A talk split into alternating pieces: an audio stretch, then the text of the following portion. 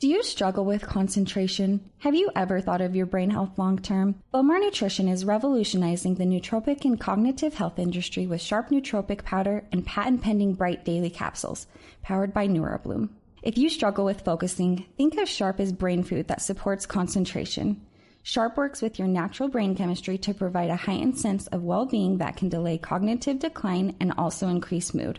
Bowmar Sharp tastes amazing and comes in many different flavors available in caffeinated and non caffeinated versions. While Sharp is a short term aid in cognitive health, think of Bright Daily capsules as a way to improve overall brain health and prevent cognitive decline long term. As we age, so does our brain. Supplementing with Bright has the potential to delay this aging process and helps your brain function optimally. Stay ahead of the curve and order yours today at bowmarnutrition.com and save $5 off with code GENIUS5. Forget frequently asked questions. Common sense, common knowledge, or Google. How about advice from a real genius? 95% of people in any profession are good enough to be qualified and licensed. 5% go above and beyond. They become very good at what they do, but only 0.1% are real geniuses. Richard Jacobs has made it his life's mission to find them for you. He hunts down and interviews geniuses in every field. Sleep science, cancer, stem cells, ketogenic diets, and more. Here come the geniuses. This is the Finding Genius Podcast with Richard Jacobs. Hello, this is Richard Jacobs with the Finding Genius Podcast, now part of the Finding Genius Foundation. I have two great guests today. Uh, one is Orlin Velev. He's the uh, S. Frank and Doris Culberson Distinguished Professor at North Carolina State University. And his uh, partner here is Nathan Crook. Uh, Nathan has the Crook Lab. Uh, they, they work with uh, computational genetic engineering techniques. Orlin's work has to do with uh, colloids and electric fields, et cetera. But what I want to talk about with both of them today actually is microplastics and where they're showing up in the ocean and how to remediate them. So even though their research uh, overlaps some and overlaps with this topic some and is also different. Uh, that's the topic for today. So welcome, Orlin, and uh, welcome, Nathan. Thank you. Thank you. Thank you, Rich. Yeah, Orlin, if you would first just give me a little bit about your background and then um, how you got involved with microplastics, and then I want to ask Nathan the same thing. Well, uh, thank you very much for contacting us, and uh, we're really excited to share our experience, um, which in this case is uh, multidisciplinary uh, in the sense that uh, uh, Nathan and I uh, and, and, the team of other uh, researchers are trying to address the issue of microplastics by really bringing in new ideas and uh, new expertise from different research areas. So my research area is colloidal science, which means particles, surfactants. many of those are used in foams and consumer products. We have been doing quite a bit of research on nanomaterials also, uh, related to particles and nanoparticles and different types of similar materials. And um, realizing the importance of the uh, microplastics for the environment, that is the negative importance in this case, the, the, the, the very detrimental impact. Uh, our team of uh, professors really tried to address the issue by bringing in expertise from our corresponding areas. My expertise is how do you capture colloidal particles? from water. Uh, they are dispersed. They do not want to separate that easily. You cannot take all the water from the sea and filter it or centrifuge it, which would be the most common way of doing this. Hence, we try, we're trying to develop right now the so-called microcleaners, which is special type of particles that capture the microplastics. So that's how we came to this field, and, and this is what we're trying to do. Okay, Nathan, uh, tell me a bit about your background and how you came to this field as well, please. Right. Yeah. So, I mean, I'm a professor in chemical engineering in the same, actually right next door to Orlin in our, in our building. And so, um, what, what happened was there was a call from the NSF, uh, for this emerging frontiers in research and innovation, EFRI, right? So it's a grant call on the s- problem of microplastics. And so we were, you know, just chatting about things one day and we realized that us in our, in, in our department and a few others at Cornell had sort of this expertise, this multidisciplinary expertise that Orlin was referring to. Uh, we can capture the microplastics. We can bind to the microplastics, potentially even degrade the microplastics and convert them into something a bit more valuable. Um, and so this was probably about two years ago, and we're well in on our way to to doing that with our with our team. Okay, so um, you're focusing on microplastics in the ocean. Yeah, that's been our focus so far. But I think we think that a lot of the things we're looking for could have uh, generality to freshwater or even maybe terrestrial microplastics as well. You know, I've walked by lakes and streams and I see plenty of big plastics, you know, on the side of the lake or the stream. Um, in the ocean, how do uh, plastics manifest? Are there a lot more microplastics than large plastics? And, and where do they tend to go in the ocean and aggregate? Well, so your kind of like, I mean, your um, explanation of how you see plastics in water is actually explains the problem where the problem comes from. Um, if you have a, a, large body of plastics, of, of, of, polymeric material that has been discarded in water or in places where the water runs off, um, you're going to have slow degradation of this material into smaller and smaller particles. That is, the big plastic object, polymer object is going to start degrading and then it is going to start cracking. And as it cracks, it is going to start releasing particles. And as those particles are being driven around by the water, they're going to keep degrading into smaller and smaller particles. But from the perspective of science, what happens in this case is you're increasing tremendously the surface area of this material. So you have a big plastic object. Well, that's not that much of a problem. But when you make it into those small particles, now we have a tremendously small um, uh, particles that have very large surface area. They can uh, kind of diffuse all around. They can penetrate, uh, seal uh, life. Uh, so that's what makes the microplastics project uh, so ubiquitous, just because these particles are really becoming all around us and that's not good. Well, where are they found? Are they found in sea life, or are they found uh, uh, where? I think most places where people have looked, they've they found them. They found them in in the air, depositing on pristine land that has very little human activity. They found them in people's lungs, in in in the bloodstream. Even if you pour hot water into a plastic cup, the cup will just release particles into that cup and you'll ingest them.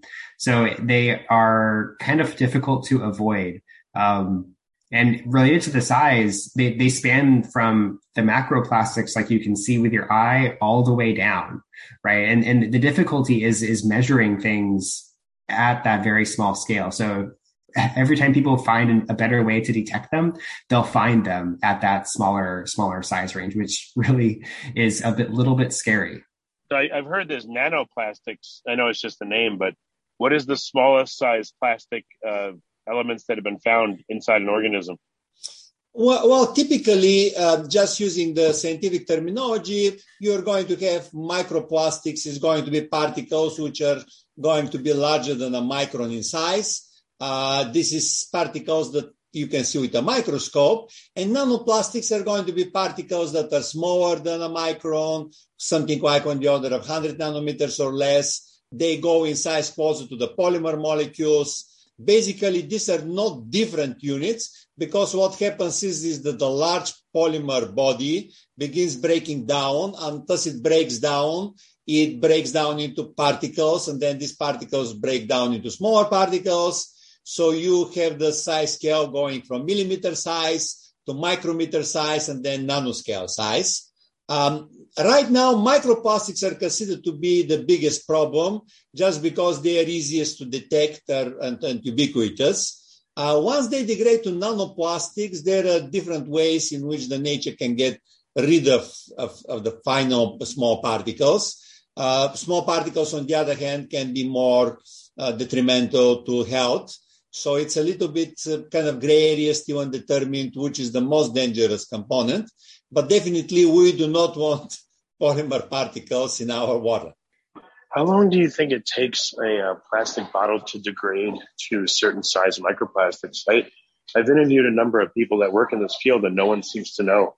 Are there studies with like rock tumblers or, you know, in lab experiments where you put seawater in a bottle and slosh it around until it breaks down or have people been able to figure this out?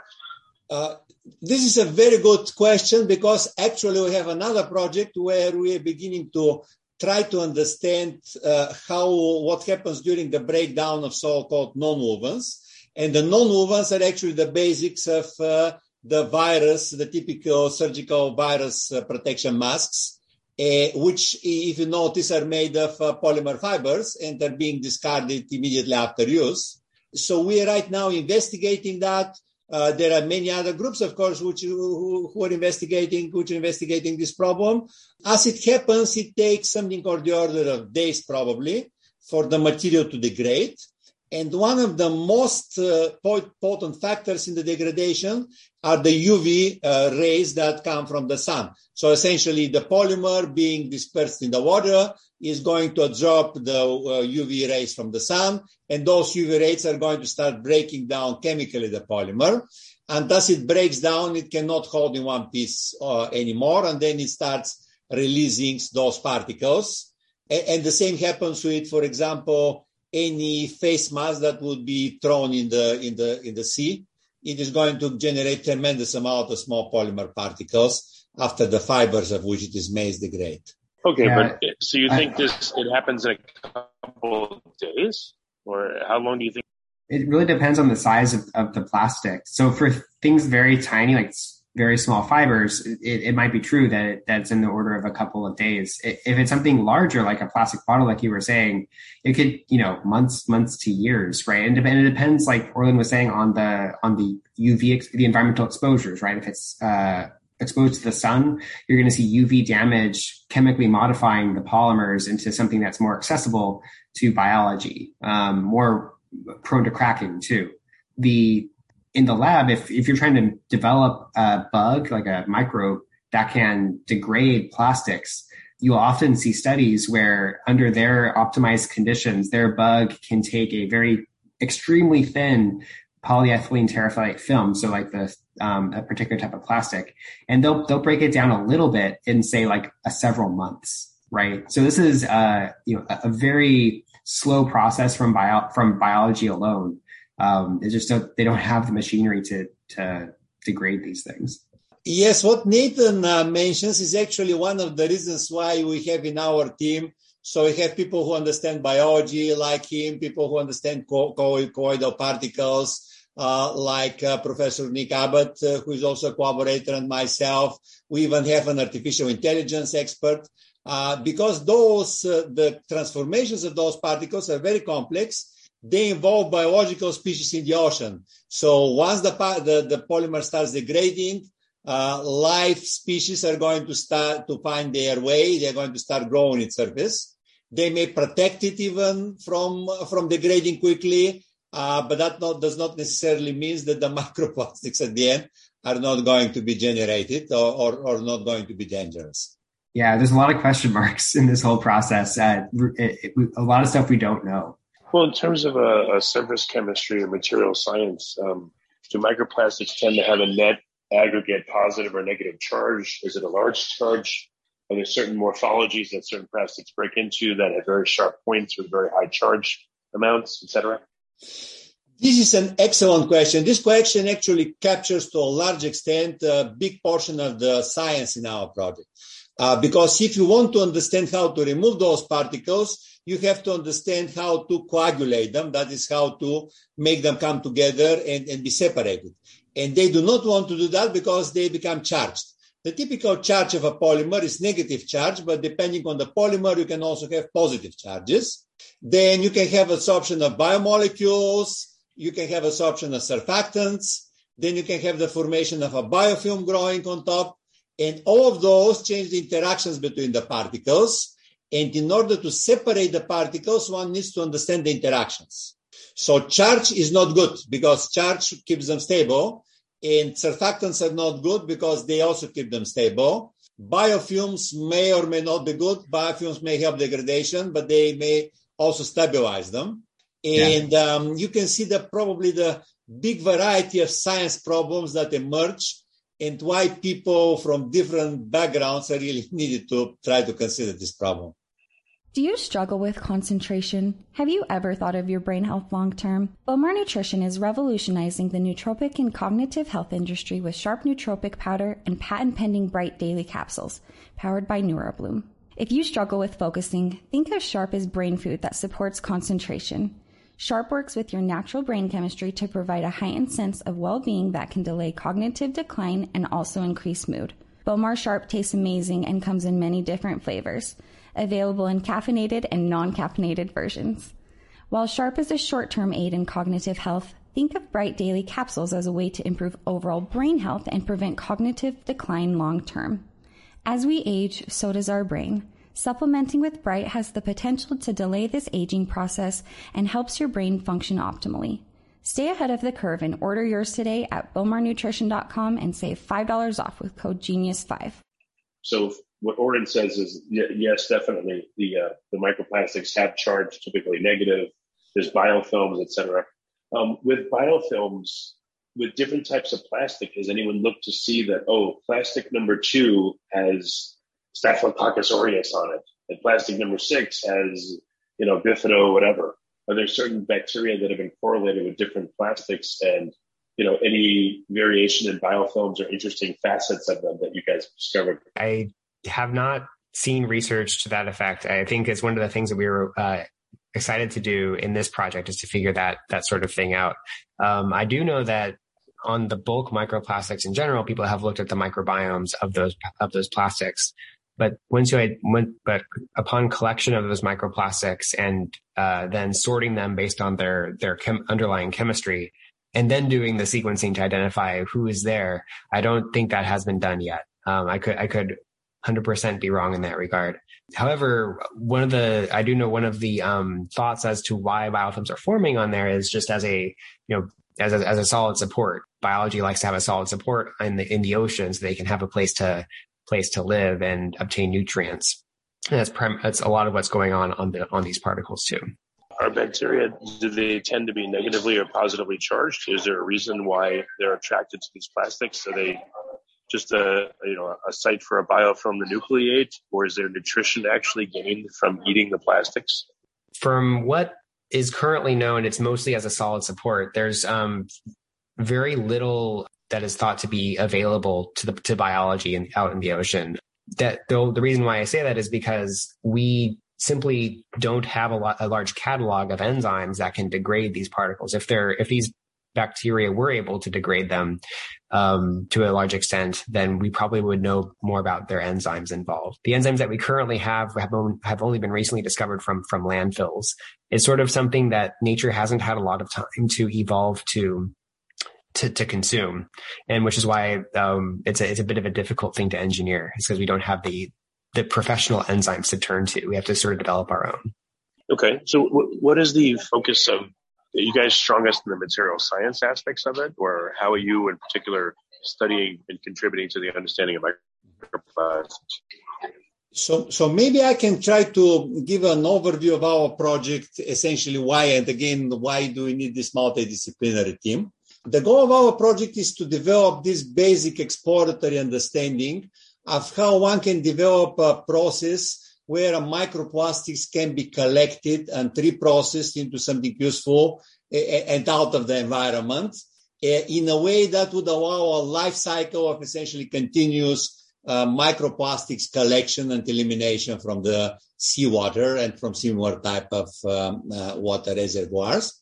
Uh, so essentially, we began with a few basic, I think, uh, basic reasonings that, that apply to this system that we cannot filter all the water. We cannot centrifuge all the water. Uh, we have to remove the microplastics, but we have to remove it in a way which is safe and benign. And then we have to do something with the microplastics that we collect. So that's why we came up with the idea of having these micro cleaners, which will be made out of a biopolymer uh, the micro cleaners are what we're developing in my group and what is developed in the group of my colleague Nick Abbott. Uh, these micro cleaners are going to collect the microplastics, float up, be collected as come from the surface of the sea. Then we can have biological reprocessing of this material into more of the biopolymer that then can be used to collect microcleaners. So hopefully we can have a closed cycle process where the microplastics is used to produce its own biological microcleaners. And, and in this way, uh, we can make a sustainable process for cleaning up uh, of, of, of, the polymer material from the sea. Uh, of course, our project is very exploratory. We want to develop the principles that then can be used in, in practice. In the ocean, do um, do microplastics tend to float on the surface, or do they sink? The short answer is they do both. I think it depends on some some plastics are heavier than water and some are, are lighter. And even if they're heavier, if they do get colonized by a biofilm and that biofilm generates gas, then they'll float. Um, I, I well, one of the difficulties is sampling the plastics at a, at a, at a depth to see how far they, they go down. So, what, what is the effect of? Um, have you have you looked at microplastics in fresh water or brackish water versus ocean? You know, the salt. How does that appear to affect? Does it hasten the degradation? Does it affect the bacteria, et cetera? This is a very important problem. We are actually addressing this problem into in our other project where we are trying to understand how microplastics are being produced so essentially, we're following the breakdown of uh, the material from face masks in salty water and uh, and freshwater type of uh, environment and under different temperatures and different UV conditions, and we see significant difference.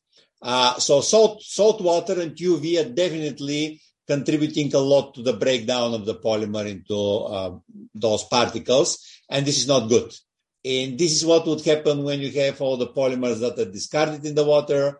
Uh, typically, they're slightly less than the water would flow up near the surface in salty water, absorb UV light, get degraded, generate all those thousands of particles. That is not thousands, but billions and billions of particles.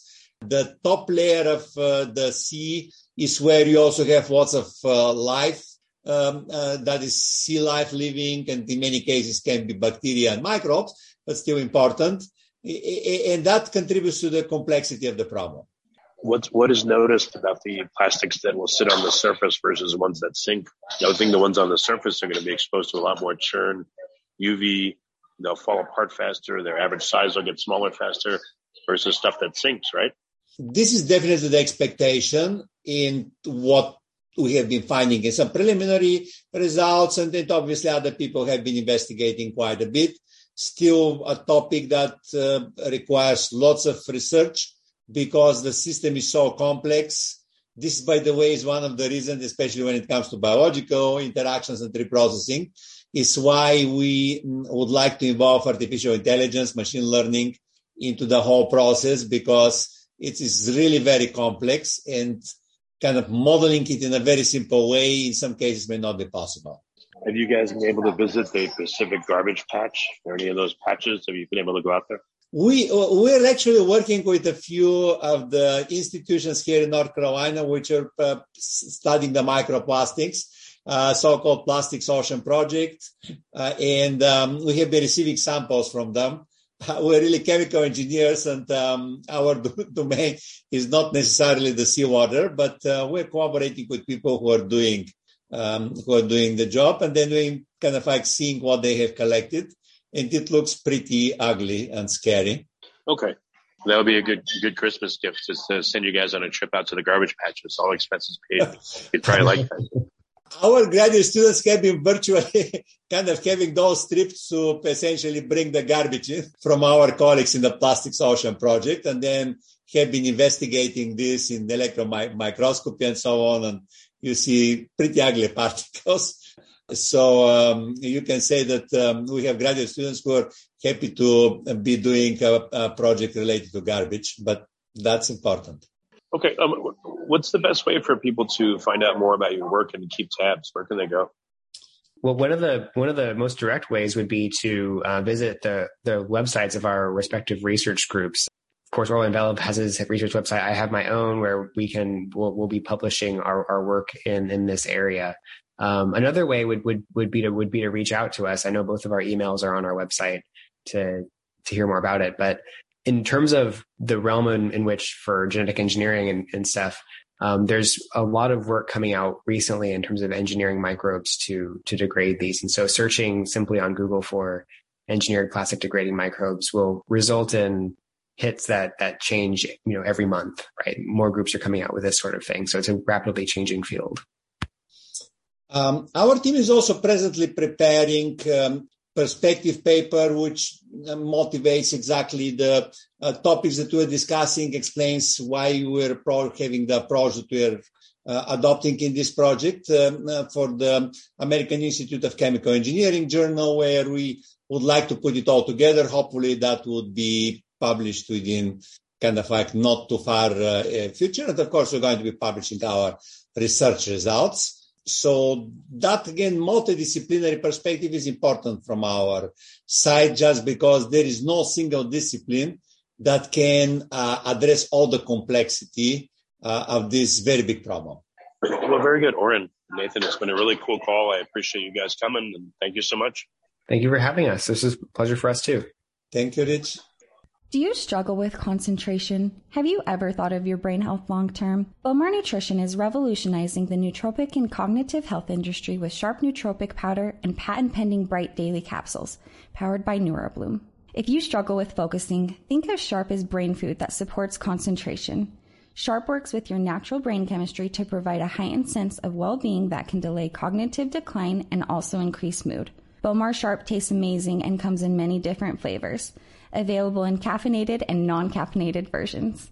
While Sharp is a short term aid in cognitive health, think of Bright Daily capsules as a way to improve overall brain health and prevent cognitive decline long term.